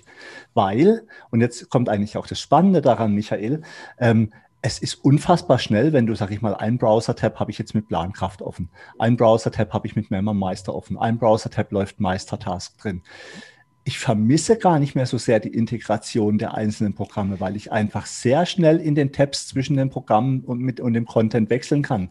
Und wenn ich es dann noch schaffe, über Zapier oder so irgendwelche Sachen unter den Programmen an den richtigen Stellen die Daten auszutauschen, dann ist das eigentlich schon ziemlich, ziemlich perfekt. Und dann hat man nicht diese Anforderung, dass alle Programme immer bis zum letzten vernetzt werden müssen. Aber Julian ist ja an dem Thema dran und seine, seine, äh, seine Kollegen. Ähm, von daher glaube ich, da wird sicher noch viel passieren in dem Bereich. Und was mir jetzt auch gut gefällt, ist, ich kann das jetzt einfach von Plankraft und auch von Memo-Meister sagen, bei so jungen, motivierten Softwarebuden, wo auch die, die Unternehmer noch eher jüngeren Datums sind, gefällt mir unwahrscheinlich gut dieses schnelle Feedback. Ja, da, du als, als Anwender, wenn ich mir überlege, ich glaube, ich habe 30 Jahre lang zu Sage geschrieben, sie sollen doch mal eine gescheite Cloud-Lösung machen, ja, und mit Vorschlägen. Dann kommt da irgendwie eine standardisierte Antwortmail zurück. Ja, vielen Dank, lieber Anwender, freut uns, dass Sie hier irgendwie sowas gemacht haben. Oder das Beste finde ich noch, haben sie irgendwie so ein User-Forum gemacht. Ne? Da kannst du als User kannst du dann deine Wünsche einstellen. Und dann schreibst du da ganz viel und viele andere schreiben da auch ganz viel. Und dann kriegst du irgendwann mal plötzlich eine Mail zu irgendeinem so Thread, wo dann drin steht, tolle Idee, haben wir eingestellt. das ist der Friedhof der Wünsche. Oh, schrecklich. Und bei euch ist es echt so, hey, dann, dann arbeite ich mit eurem Produkt und dann sage ich, hey, das geht nicht. Ja, oder das, das geht, das kann so nicht funktionieren. Ja, dann machst du eine kurze Rückkopplung und dann kriege ich von euch oder von, von, von ähnlichen Startups einfach die Info, du Karl-Heinz, wir haben das mal schnell gefixt, guck mal, jetzt geht's. Ne? Und das finde ich extrem beeindruckend. Was mir jetzt aber allerdings aufgefallen ist, Julian, ist, ähm, wenn ich auf meinem iPad, ich arbeite mit Shift Screen, das heißt, ich benutze mein iPad äh, auch mit einem externen Monitor und verkleinere den iPad-Monitor, um dann halt mehrere Funktionen gleichzeitig auszulösen. Und wenn ich jetzt äh, eure App in die Hälfte des iPad-Bildschirms schiebe oder auf dem iPhone öffne, dann kommt, wir arbeiten mit Hochdruck an einer mobilen Version. Äh, sag uns doch mal ein bisschen mehr kurz darüber, was ihr da genau vorhabt. Ja, ähm, das ist auch wieder so genau das, äh, Lösungen schaffen für, für einen perfekten Anwendungsfall, was wir ja machen im Kern, diese ganze Kalkulation ist ja kein Thema, was für mich zwingend auf dem Smartphone relevant wird. Ich kann auf dem iPad wunderbar arbeiten. Ähm, wenn ich jetzt anfangen will, mein, mein Angebot äh, tippend auf dem iPhone, ist einfach irgendwann die Grenze, wo ich effizient bin mit dem, was ich mache. Das heißt, unser Smartphone, unsere Smartphone-Version hat wieder einen anderen Anspruch, ähm, und zwar diesen Prozessschluss quasi. Das heißt, wir haben uns angeguckt, was mache ich denn? Wo kann ich denn an unserer Stelle die Daten, die wir quasi, mit denen du arbeiten kannst bei uns, wo brauche ich die? Angenommen, ich sitze auf dem Dach und will eigentlich nochmal nachschauen, das Aufmaß. Oder will gucken, was habe ich angeboten, was habe ich schon abgerechnet, welche Leiste kommt da genau hin, ist das V2A, was weiß ich. Ähm, ich möchte nochmal den Kunden anrufen. Das heißt, wir haben uns diese, diese Anwendungsfälle angeschaut, die im Zusammenhang sind mit den Themen, die wir machen und äh, gucken da. Wir hatten ursprünglich mal die Ambition, dass wir schon seit Anfang einer Anwendung unterwegs sein sollten. Und dann liegt es wäre fatal, was einfach hinzuwerfen, nur damit ich jetzt nochmal irgendwie ins Angebot schauen kann, ohne es in die Tiefe zu durchdenken. Und dann haben wir uns nochmal äh, tatsächlich drei Monate intensive Interviewphase gegönnt mit unseren Betrieben und Kunden, einfach nochmal nachzuforschen, was wirklich den Mehrwert bringt. Insofern sind wir jetzt gerade dabei, in den letzten Zügen äh, fertigzustellen. Und dann wird da auch eine Anwendung kommen, die eben diesen Prozessschluss dann ermöglicht. Aber das ist dann mehr so für die mobile Version, oder? Habe ich das richtig verstanden? Ich muss jetzt, ich muss genau, sagen. das ist komplett dann für, für Smartphone. Ja, also wir haben ja, Karl-Heinz und ich, wir haben ja einen komplett anderen Workflow, muss man sagen. Du bist ja jemand, der ums Verplatzen iPad-only möchte egal was, ja, koste was es koste, was es wolle. Ich bin mal irgendwann gespannt. Irgendwann ist dein iPad so groß, dass es gar nicht mehr durch die Tür passt. Aber das ist dir auch egal. Hauptsache iPad, ja. Brauchst du drei Mann, die das hinterher tragen. Mein Rechner wird möglicherweise immer kleiner. Ähm, ich sehe das ein bisschen anders. Also für mich ist das eigentlich nichts anderes wie ein Werkzeug und ich finde das auch ganz cool im Büro mit zwei Bildschirmen zu arbeiten und ähm, ich gehe da dran und habe auch die Erfahrung gemacht, viele auch, auch Meistertask übrigens, die haben auch ähm, ja, Desktop-Apps und so, die, die man nutzen kann, aber die sind bei weitem nicht so tief ja, wie jetzt äh, die Browserlösung. Das stelle ich äh, immer fest. Es gibt Unterschiede. Bei, bei Microsoft ist es teilweise anders. Da sind die, ja, da sind die teilweise die, die Desktops, äh, die, die native Apps besser, ja, muss man sagen. Aber ähm, das ist so ein Stück weit wahrscheinlich Glaubenssache. Unterwegs kann ich mir vorstellen, ist so eine, ja, so eine native App wahrscheinlich die bessere Lösung. Ähm, also an der mo mobilen Version dran zu arbeiten. Aber ich glaube, am Ende hängt das auch so ein Stück weit von der Qualität der einzelnen ja, Tools, der Apps oder auch ähm, ja, der Version, der Browser-Version ab. Aber ich glaube, wir haben jetzt lang genug so ein bisschen um den heißen Brei rumgeredet. Karl-Heinz, wenn du dich nicht outest, dann oute ich dich. Ja, also äh, ich habe jetzt die ganze Zeit abgewartet du hast jetzt quasi, du bist jetzt den Schritt gegangen. Ja, kann man so sagen. Also du hast den Schritt gewagt. Also ich bin da ein bisschen ängstlicher noch als du, aber nach unserem Pitch, also nachdem Julian uns sein, sein Tool, sein Programm vorgestellt hat, hast du gar nicht lange gefackelt, hast einfach gesagt, jetzt wechsle ich von meinem System, das ich schon jahrzehntelang nutze, zu Plankraft. Ja, und ähm, das ging noch relativ fix jetzt. Jetzt erzähl doch mal so unseren Zuhörern, mir auch, ich habe es ja so mitgekriegt, ich wurde ja auch mehr oder weniger immer auf den neuesten Stand gebracht. Hast ja ständig, hast du mir da Nachrichten geschickt und warst immer hellauf begeistert. Ja, hast ja richtig gebrannt dafür. Ist das immer noch so? Ja, erklär doch mal kurz so deine Erfahrungen jetzt. Ja, Michael, und äh, mache ich gerne, aber du bist jetzt schuld, ja, liebe Zuhörerinnen und Zuhörer. Der Podcast wird etwa eine Stunde überzogen werden heute. nein, nein. Also tatsächlich ist es wirklich so. Ich bin schon lange unglücklich. Der, der mich kennt und der sich mit mir unterhält, weiß einfach, dass ich keinen Spaß mehr an diesen bisherigen Standardlösungen gehabt habe. Und äh, auch mit diesem iPad, es, es wird, das iPad wird nicht größer werden. Ja, ich habe ein iPad Pro 12.9, das ist hervorragend mit, mit einem Smart-Tastatur dran und dem Pencil. Mehr braucht man wirklich nicht. Und die Kapazität, ich habe 256 Terabyte, nee, Quatsch, schön wär's, Gigabyte, ähm, das reicht dicke aus, ja, zumal ich ja kaum noch Daten auf meinem äh, iPad selber habe. Also wie gesagt, ich war schon lange unglücklich mit meiner Standardsoftware und bitte nicht falsch verstehen, äh, meine Standardsoftware hat alles, kann alles und ist grundsätzlich in Ordnung, ja. Muss, kann, man kann die, muss die jetzt nicht schlecht reden. Aber man kann auch sagen, ich habe es ja vorhin auch schon mal angeschnitten, es gab quasi keine Weiterentwicklung. Die Benutzeroberfläche sieht heute noch exakt aus wie vor 20 Jahren und sie läuft nur auf Windows und sie läuft nur lokal auf einem entsprechenden Computer mit einem Server Surfer im Mehrplatzmodus. Äh, ich habe das bisher immer dann so gelöst gehabt, damit ich von unterwegs drauf zugreifen kann, hatte ich mir einen sehr teuren Terminal-Surfer zugelegt. Also Terminal-Surfer ist wie ein normaler Surfer, nur mit dem Vorteil, dass quasi auf dem Terminal-Surfer mehrere eigene Computer äh, sozusagen als Desktops laufen, dass jeder Benutzer, der sich einwählt, hat seinen eigenen Computer auf diesem Terminal-Surfer drauf laufen. Und dort lief auch natürlich die Software. Und das hat auch nicht immer sehr, sehr viel Spaß gemacht. Ja, der Zugriff von unterwegs war manchmal ruppelig.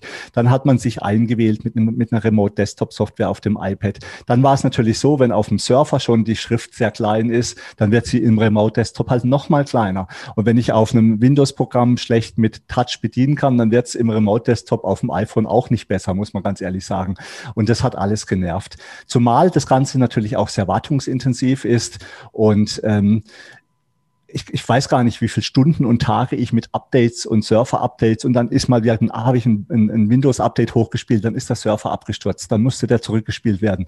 Ich glaube, ich habe in den letzten 20 Jahren Tage und Stunden verbracht, um diese Dinge zu machen. Also drei Gründe waren für mich ausschlaggebend, warum ich gesagt habe, äh, ich möchte die Situation mit meinem Surfer jetzt wechseln. Das erste, Michael hat schon gesagt, ich liebe iPad only. Ja, vor Jahren, ich bin nicht der Erste, dem die Idee kam. Es gab ein paar Leute vor mir, die angefangen haben, zu gesagt haben, komm jetzt, wir machen alles nur noch auf dem iPad. Am Anfang war das tatsächlich noch hakelig. Und wie gesagt, mit der Remote Desktop Software auf Windows ist mir auch echt immer mal wieder die Lust vergangen. Ich habe dann auch mal wieder irgendwie andere Dinge ausprobiert. Aber ich liebe iPad only und ich bleibe jetzt auch iPad only. Das heißt, ich möchte alle meine Aufgaben nach Möglichkeit nur noch auf dem iPad erledigen und möchte nichts anderes mehr haben.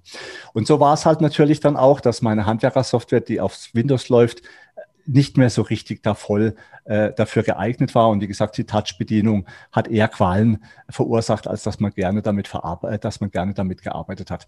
Der zweite wichtige Punkt war, die Struktur in meiner eigenen Firma hat sich in den letzten Jahren, letzten Jahren doch sehr verändert.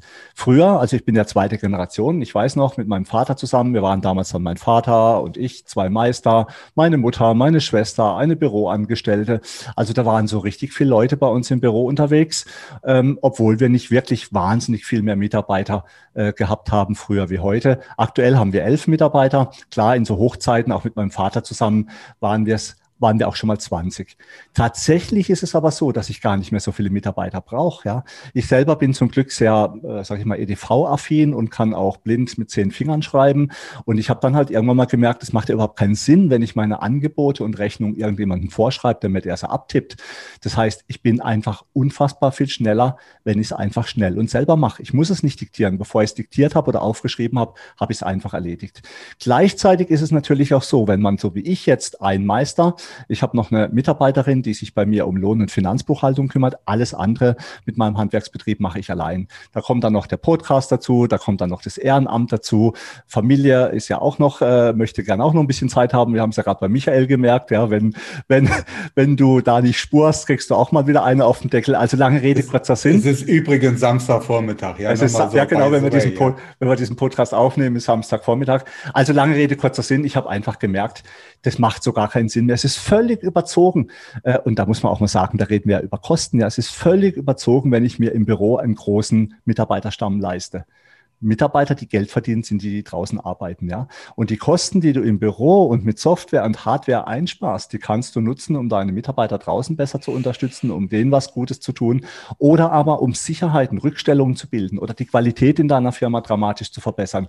Also lange Rede, kurzer Sinn. Für mich hat es überhaupt nicht mehr gepasst mit viel Büroangestellten und Software und mehr Platzlösungen und also Zeug. Also wieder ein Grund, warum ich gesagt habe, das mache ich wieder. Und der dritte Grund, wo ich gesagt habe, ähm, ähm, oder der Grund, dritte Grund, warum ich gesagt habe, ich wechsle erst, äh, war der, dass ich gesagt habe, die Schmerzen müssen erst groß genug sein mit meiner bisherigen Lösung und ich muss erst was bekommen, äh, was in der Cloud vernünftig funktioniert, damit ich wechsle. Ja, also es, der, die Vorstellung für mich, 20 Jahre Daten, 110 Gigabyte sind es, glaube ich, die ich da angesammelt habe, plus meine Angebote in eine neue Software zu übernehmen, das hat mich ja, das hat mich verrückt gemacht. Ja, also habe ich gesagt, im Leben tue ich mir das nicht mehr an. Ja, und dann habe ich eben Plankraft und Memo Meister und noch zwei, drei Meistertasks und noch ein paar andere Tools kennengelernt und ich war echt verblüfft, dass es eigentlich funktioniert. Und auch eine spannende Erfahrung, die ich jetzt gemacht habe äh, mit Plankraft zusammen. Man muss gar nicht alle Daten übernehmen. Es macht überhaupt keinen Sinn. Ich empfinde es gerade extrem befreiend, Altlasten äh, einfach auch aufzulösen. Ja, wir haben am Anfang versucht, irgendwie 6000 Kunden zu überspielen, dann ging es nicht. Mittlerweile geht's. Ja, Julian hat da ein bisschen, äh, die haben da ein bisschen nachgedreht an der Geschichte. Ich bin dankbar, dass ich es nicht gemacht habe, weil von den 6000 Kunden, bitte nicht falsch verstehen, leben die Hälfte vermutlich gar nicht mehr. Ja, weil das einfach Kunden sind, die sich über 30 Jahre angesammelt haben. Und genauso ist es auch mit Software oder mit Kalkulationen. Ich brauche das gar nicht mehr. Also lange Rede, kurzer Sinn. Jetzt war der Punkt erreicht, wo ich einfach keine Lust mehr hatte auf Software, die installiert installiert werden muss, der auf einem Computer oder Surfer im eigenen Haus läuft. Ein positiver Nebeneffekt habe ich schon gesagt, weniger Mitarbeiter und das Geld kann verwendet werden, um andere Dinge damit zu tun. Aber Julian, das ist doch jetzt ein guter Zeitpunkt, mal zu fragen, wie ihr grundsätzlich oder was ihr grundsätzlich für Möglichkeiten habt, ähm, alte Bestandsdaten aus vorherigen Softwarelösungen ähm, zu euch zu übernehmen. Ich weiß es schon, aber ich will es jetzt nicht verraten. Ja, wie geht ja. denn das? Wie, wie kann ich Dinge, die mir wichtig sind, zu euch rüberziehen? Genau. Es waren im Wesentlichen sind zwei Punkte, äh, die bei uns da zu tragen kommen. Das eine sind natürlich meine Firmenstammdaten, also mein Kundendatensatz. Ähm, je nachdem, wie aktuell der ist und wen ich da mitnehmen möchte, kann ich die natürlich einpflegen aus den unterschiedlichen äh, Kontaktbörsen. Das ist selber ganz schön gesagt bei uns. Die 6000 äh, kamen vorher bei uns noch nicht vor und haben uns da in dem Moment in die Knie gezwungen. Äh, aber das konnten wir zum Glück äh, jetzt beheben. Das ist ein äh, Job von einer Minute mittlerweile. Ähm, das ist das eine. Und das andere sind natürlich, und das ist das zeitintensivere, wie kriege ich meine Position bei uns rein?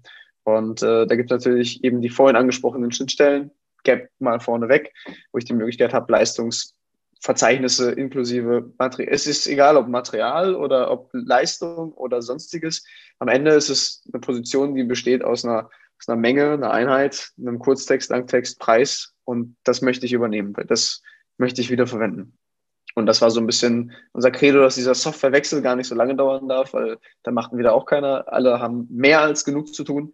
Ähm, insofern habe ich da die Möglichkeit, wir haben Stand heute haben wir natürlich zu Excel-Tabellen eine Möglichkeit, die zu importieren über die Gap-Schnittstellen.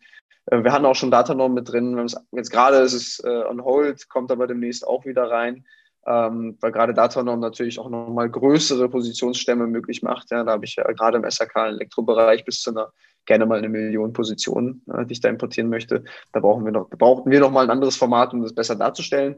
Ähm, aber das sind die Möglichkeiten natürlich, um, um an Daten zu kommen. Und äh, ich glaube, die wichtigste Message hast du selber gesagt. Ähm, man klammert sich gerne an das, was man hat. Eigentlich müsste man gucken, okay, was ist das, was ich wirklich auch brauche?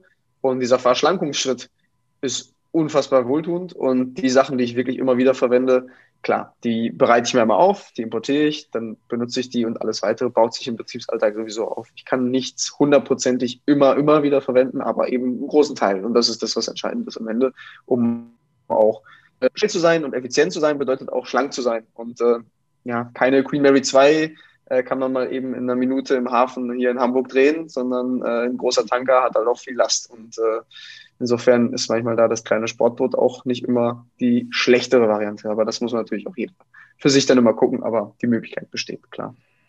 Ja, was die, was die Stammdaten betrifft, da geht mir es genauso wie Karl-Heinz. Also bei uns sind das auch ähnlich viel. Ich glaube, das Programm kann nur bis zu einer gewissen Zahl zählen und das habe ich schon erreicht. Ähm, ich sehe ich seh das ähnlich und nehme mir immer wieder vor, auch meine Stammdaten mal irgendwann zu überarbeiten, weil ich glaube, ich habe auch einige doppelt drin und so. Und äh, ich weiß gar nicht, wie viel Leistungs, ähm, wie viel einzelne Leistungskataloge ich drin habe, aber am Ende des Tages nutze ich fast immer die gleichen Positionen und das ist keine einzige aus irgendeinem Leistungskatalog, sondern die habe ich mir selbst erstellt. Insofern ist das, glaube ich, auch der richtige Ansatz. Manchmal ist weniger mehr. Und eine Unternehmeraufgabe, das habe ich auch gelernt, ist es, die permanente Müllentsorgung zu gewährleisten. Und da gehört mit Sicherheit das eine oder andere auch aus dem EDV-Bereich dazu. Wir haben ja gesagt, Julian, ähm, ihr seid noch in Anführungszeichen ziemlich am Anfang. Also das ist ein vollständiges Programm, ohne Frage. Karl-Heinz arbeitet ja auch damit schon und ist ja total begeistert. Aber ähm, es sind durchaus noch ein paar Dinge, wo ihr dran seid, wo ihr ja noch auch noch mit integrieren oder beziehungsweise aufarbeiten wollt. Eins habe ich, habe ich das richtig verstanden? Also ich kann im Prinzip noch keine Dokumente, keine Angebote und so weiter, Rechnungen ausdrucken. Also ich musste eine PDF erzeugen, ist das richtig so, um diese dann zu mailen und dann zu drucken? Genau, am Ende ist wieder genau das, wie viele Klicks brauche ich, um das Zielergebnis zu erreichen. Und äh, bei uns ist es im Prinzip so, sobald ich mein, wir bleiben mal beim äh, Dokumentangebot, sobald ich das fertigstellen möchte. Ähm, wir haben einen Download-Button in erster Instanz dahingesetzt, um an das Ergebnis zu kommen. Ähm, das hat zwei Gründe. Der erste Grund äh, ist, dass wir auch irgendwo vermeiden möchten, dass unnötig viel gedruckt wird, weil wir einfach auch der, auch wenn es nur ein Bruchteil äh, ist für unsere Umwelt, aber auch dieser ressourcenschonende Gedanke uns natürlich antreibt. Und wenn ich die Möglichkeit habe, an einem PC mit einer Internetverbindung downloaden und zu mailen, dann würden wir gerne den Nutzer dazu anleiten, dass er das auch wahrnimmt, diese Möglichkeit, um einfach Papier zu schonen. Klar wissen wir, dass es immer Kunden gibt, die das auch brauchen. Deswegen kann ich dann ja eine PDF auch jederzeit an meinem eigenen PC drucken. Aber es ist quasi bei uns nicht die primäre Aktion. Ähm, insofern haben wir uns da ganz, ganz bewusst auf diese Variante der digitalen Handhabung entschieden. Und äh, das andere wäre natürlich, ähm, das einfach per Knopfdruck sofort auch zu mailen. Und äh, das sehen wir als äh, super praktische und wichtige Funktion. Ich schließe ein Dokument ab, ich möchte sagen, alles klar, jetzt möchte ich es nicht drucken oder bei mir selber archivieren, sondern ich möchte es direkt rausschicken. Und äh, ist zum Beispiel eine perfekte Funktion, wo wir gerade noch bei sind, die umzusetzen, ähm, dass ich da auch eine, auch eine schlanke Variante habe. Standardtext, was möchte ich meinem Kunden? Hier ist Ihr Angebot, wie gefordert. Habe dann noch die Möglichkeit, was anzupassen, dann geht es raus und ich habe es bei mir im Plankopf steht drin, alles klar, es wird verschickt, am so und so vielen kann ich auch nachher nachschauen. Wunderbar. Also das finde ich auch sehr wichtig. Also wie gesagt, es ist übrigens ganz lustig jetzt. Ähm, ich habe tatsächlich festgestellt, Julian, ihr habt also bei mir zumindest schon mal das Ziel erreicht, weniger Papier zu verschicken. Tatsächlich war es vorher tatsächlich so bei uns, dass wir eigentlich jede Rechnung ausgedruckt und in Papierform geschickt haben. Es sei denn, der Kunde hat gesagt, er will sie elektronisch. Nachdem ich jetzt auf Plankraft umgestellt habe, haben wir das Spiel umgedreht. Jetzt kriegt jeder Kunde die Rechnung elektronisch. Nur wenn er sagt, er will sie unbedingt per, per, äh, per Papier, dann bekommt er sie per Papier. Insofern ist das für mich ganz im Moment ganz okay. Download drücken. Auf dem iPad geht es ratzfatz äh, in den Dateien speichern, E-Mail-Programm öffnen, wegschicken. Bei Spark kann ich mir auch vordefinierte E-Mails, äh, Formulare erstellen und sehr schön Anhänge gleich mit dazufügen. Aber das sind natürlich zehn Mausklicks mehr, auf die ich irgendwann mal auch gerne verzichten möchte. Insofern bin ich froh, dass ihr an dem Thema dran seid. Was mir jetzt persönlich auch sehr, sehr gut an Plankraft gefallen hat, das ist die Tatsache, wie schnell sie eingerichtet war. Ja? Also ich weiß noch damals bei, bei meiner Anwendersoftware, einen Monat, zwei, bis das angepasst war, bis die Leistungstexte drin waren. Das hat schon echt wahnsinnig lang gedauert. Und ich habe ja dann bei euch äh, Plankraft abonniert und sag mal, 15 Minuten war das Setup fertig bis zur ersten fertigen, bis zum ersten fertigen Angebot. Das Look and Feel sieht schön aus. Ich konnte mein Logo gut reinsetzen. Und was mir auch gut gefällt, ich habe jetzt zwischenzeitlich auch die ersten Rechnungen ausgedruckt. Michael, da kommen richtig rechtssichere PDF formatierte, so wie sie sein sollen, ordentliche Dokumente raus, ja. Und mhm. da, da ist mir jetzt erstmal aufgefallen, dass mit meiner vorherigen Handwerkersoftware, wenn ich PDF-Rechnung verschickt habe, dann war das ein PDF-Drucker, ne? Der hat jetzt aber keine so 100% rechtssichere PDF generiert, die nicht so ohne weiteres veränderbar ist. Und Plankraft macht es einfach so stand, standalone, das geht einfach so mit. Das fand ich schon extrem beeindruckend. Deswegen der Tipp bei meiner, äh, bei, an dieser Stelle vielleicht mal an die Kolleginnen und Kollegen, guckt mal, was für PDFs ihr generiert und ob die überhaupt A, nicht veränderbar und B, rechtssicher sind. Also ich habe da so ein bisschen meine Zweifel. Und insofern bin ich sehr froh, dass es so läuft. Und gerade jetzt auch für kleine Handwerksbetriebe oder Betriebsgründung, ich finde auch an den Meisterschulen, Michael ist ja auch sehr aktiv und unterrichtet an den Meisterschulen und Julian hat es ja auch schon gesagt, denen müssen wir schon auch mal zeigen, dass es einfachere Lösungen gibt. Und ähm, wir kommen ja nachher, ich werde nachher noch mal ein paar Sachen dazu erzählen. Wir kommen ja nachher noch mal zu den einzelnen Vorteilen. Ich möchte dich jetzt ganz konkret fragen, Julian, wie könnt ihr denn den neuen Anwender bei der Einrichtung unterstützen? Im Prinzip ähm, hast du es ganz schön gesagt, dass es bei uns so viel geht, liegt äh, im Wesentlichen auch einfach daran, äh, klar, es ist nicht eine extreme große Vielfalt, die eingerichtet werden muss, aufgrund der, der Kompaktheit dieser Anwendung. Auf der anderen Seite, wir haben noch den Luxus, dass wir in der Größe unterwegs sind, auch einfach uns die Zeit nehmen, die Stunde mit jedem Betrieb auch zu sprechen, Fragen zu klären und bei dieser Einrichtung persönlich auch noch zu unterstützen. Ähm, da kann ich mir natürlich vorstellen, dass ein Unternehmen wie, wie ein, äh, keine Ahnung, Safdesk oder so, die mit 60, 70, 100 Mitarbeitern, äh, die ja eigentlich mehr Manpower haben, wo man meinte, das müsste da auch gut funktionieren, die das aber nach und nach natürlich auch irgendwie wegautomatisieren. Ähm, unser größter Schritt für eine Einrichtung ist, das Verständnis aufzubauen beim, beim Nutzer und das funktioniert heute gut in, in Selbstlernmanier. Ja. Dadurch, dass ich, wenn ich das erste Mal was öffne, dort einen erklärenden Text finde und dann dadurch, dass nicht extrem viele Bedienelemente dort sind, das schneller verstehe, das ist das, was ich eigentlich am Wesentlichen sehe beim Thema Einrichtung, ist nicht mal unbedingt Daten einrichten, sondern mein persönliches Verständnis für, wie, wie arbeite ich damit. Wenn ich das schnell hinkriege, dann kann ich auch selber die, diese restlichen Dateneinrichtungsschritte machen. Ne? Insofern ist das da auch wieder unterstützend. Aber wir machen das halt immer noch persönlich mit den Betrieben und äh, das gehört für uns einfach dazu. Irgendwo auch als Service. Wir lernen ja auch immer wieder äh, dazu. Ja? Jeder, jeder Use Case, also jeder Anwendungsfall ist anders, jeder Betrieb arbeitet anders und ist einfach mega. Es ist ein tolles Gefühl, das zu sehen, wie, wie Leute Aha-Momente haben und auch zu sehen, wo sie noch fehlen und zu sehen, wo müssen wir nachbessern. Insofern ist das halt für uns auch immer wieder schön. Ja, dann lasst uns doch mal über die eigentliche Dokumentenerstellung sprechen, Karl-Heinz. Wie machst du das jetzt momentan in Plankraft? Wie erstellst du deine Angebote? Ja, du hast ja eben gesagt, du hast gar nicht so sehr viel Daten übernommen. Hast du überhaupt was übernommen? Leistungen und so weiter. Wie, wie war das jetzt? Artikel und ähm, Leistungen, ist das jetzt integriert worden oder hast du alles komplett neu gemacht? Ja, also Plankraft hat diesbezüglich Vorteile, aber auch für Anwender, die es von ihren vorherigen Versionen gewohnt sind, durchaus noch einige Nachteile. Also es gibt jetzt keinen Artikelstamm aktuell und es gibt auch keinen Leistungsstamm aktuell. Also wir kennen das ja von den bisherigen Programmen, dass man erstmal unfassbar viele Leistungstexte erstellt, die auf irgendwelche Artikelkataloge zurückgreifen, die vorher mit Datanorm übernommen äh, werden. Plankraft ist da dran. Julian hat es ja schon angedeutet. Ich weiß das auch. Es wird auf Dauer auch nicht ohne einen Artikelstamm oder auch einen, vielleicht einen Leistungsstamm gehen. Tatsächlich ist es aber so, dass das jetzt aktuell über Musterangebote abgebildet wird. Ich werde jetzt vermutlich von, dem, von der einen oder anderen Zuhörerin oder einem Zuhörer erschlagen oder sie sind enttäuscht, wenn ich mich jetzt oute. Aber ich erstelle schon seit Jahren keine Angebote mehr, indem ich einzelne Positionen aus einem Leistungsstamm in ein Angebot einfüge. Das dauert mir einfach viel zu lang.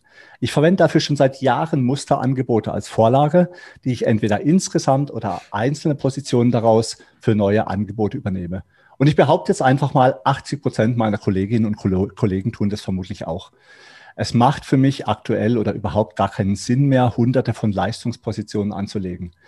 Ich habe mir schon vor Jahren angewöhnt oder habe mich entschieden, nur noch das anzubieten, was ich oder was wir in meiner Firma gut können. Ich weiß, es gibt auch Kollegen, die jede Leistung sauber runterkalkulieren bis zum einzelnen Nagel, die dabei auf umfangreiche Datenbanken zurückgreifen äh, und daraus Arbeitsvorgaben für die Baustellen erstellen, die damit Material bestellen, die Nachkalkulation durchführen. Also ich persönlich brauche das nicht. Ich könnte mir aber auch gut vorstellen, aber das muss dann viel besser als bisher durch gute Schnittstellen und Automatisierung abgebildet werden, dass man das noch ein bisschen verbessern kann. Wer keine Angebote schreibt, und das ist, glaube ich, jetzt die Kernessenz, bekommt keine Aufträge. Und wer keine Rechnungen schreibt, bekommt auch kein Geld. Das hat für mich aktuell absolute Hauptpriorität. Alles andere, einen umfangreichen, toll kalkulierten Artikelstamm oder Materialleistungsstamm, das ist nice to have, schön zu haben, ja. Aber damit verdiene ich kein Geld. Wenn ich Tage und Wochen dran sitze, irgendwelche Sachen vorzukalkulieren oder ich der Meinung bin, ich muss für jede Baustelle ständig neue Materialien, ständig neue Arbeitsverfahren, ständig neue Ausführungen abzubilden, da wärst du ja überhaupt nicht mehr fertig. Also von daher ähm, Angebot schreiben, Auftrag erhalten, Rechnung schreiben, fertig. So muss es einfach sein. Und das hat mich jetzt besonders an Plankraft erfreut. Genauso ist es da. Das Kopieren und Verwenden von Daten aus vorherigen Dokumenten, das ist unfassbar einfach. Sei es jetzt das ganze Angebot oder die, das ganze Dokument oder nur Teile davon. Julian, erzähl uns doch mal bitte ein bisschen mehr davon. Ja, das ist ganz schön gesagt. Ähm, ich glaube auch, dass das äh, viele Betriebe machen und das ist auch nichts Schlimmes, weil am Ende ist es ein geschicktes Arbeiten. Das Ziel, was ich hier habe, du hast ganz schön gesagt, ich will einen Auftrag bekommen. Und das kriege ich, indem ich einen, dem Kunden was liefere, was für ihn, für seinen Anwendungsfall passt. Und ob ich das jetzt mache aus einer Vorlage, die ich adaptiere oder das komplett neu aufstricke, das Ergebnis muss am Ende stimmen. Und äh, insofern, ähm, wie wir das natürlich genau machen, wie man im Prinzip eine Position bei einer Suche finden kann, so wie es bei uns jetzt quasi ist, ähm, müsste man, glaube ich, jeder selber einfach mal für sich ausprobieren. Aber bei uns ist es im Wesentlichen so, dass ich verschiedene Möglichkeiten habe, diese Bausteine wiederzuverwenden. Entweder indem ich sage, wenn ich ein neues Dokument erstelle, ich möchte das sofort, ich sag mal, aus einer Vorlage, aus einem alten Dokument machen. Oder ich bin in einem Dokument und möchte dann vereinzelt Positionen oder Titelgruppen, wie auch immer, ich sag mal, wiederverwenden. Und dann kann ich sie mir reinziehen. Insofern, äh, da sind die Möglichkeiten ja dann auch äh, schon gegeben, dass unterschiedliche Weisen der Arbeit, äh, ich sag mal, Abläufe zu machen, wie es der, der jeweilige Anwender will. Insofern kann ich nur ermutigen, es auszuprobieren und äh, Feedback zu geben. Also ganz ehrlich, so richtig vom Hocker haut mich das jetzt nicht. Karl, du hast mir ja damals mal deinen Workflow gezeigt, auch mit Sage.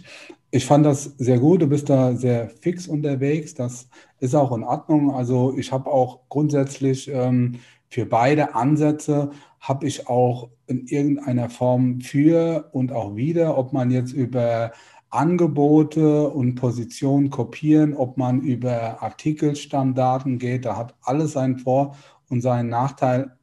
Also ich arbeite viel mit Artikelsuchbäumen und bin mit Sicherheit auch effizient, würde ich jetzt einfach mal so behaupten, weil sich das im Laufe der Zeit ähm, auch so, ja, so ergeben hat, weil ich da auch so meine Struktur mir erschaffen habe.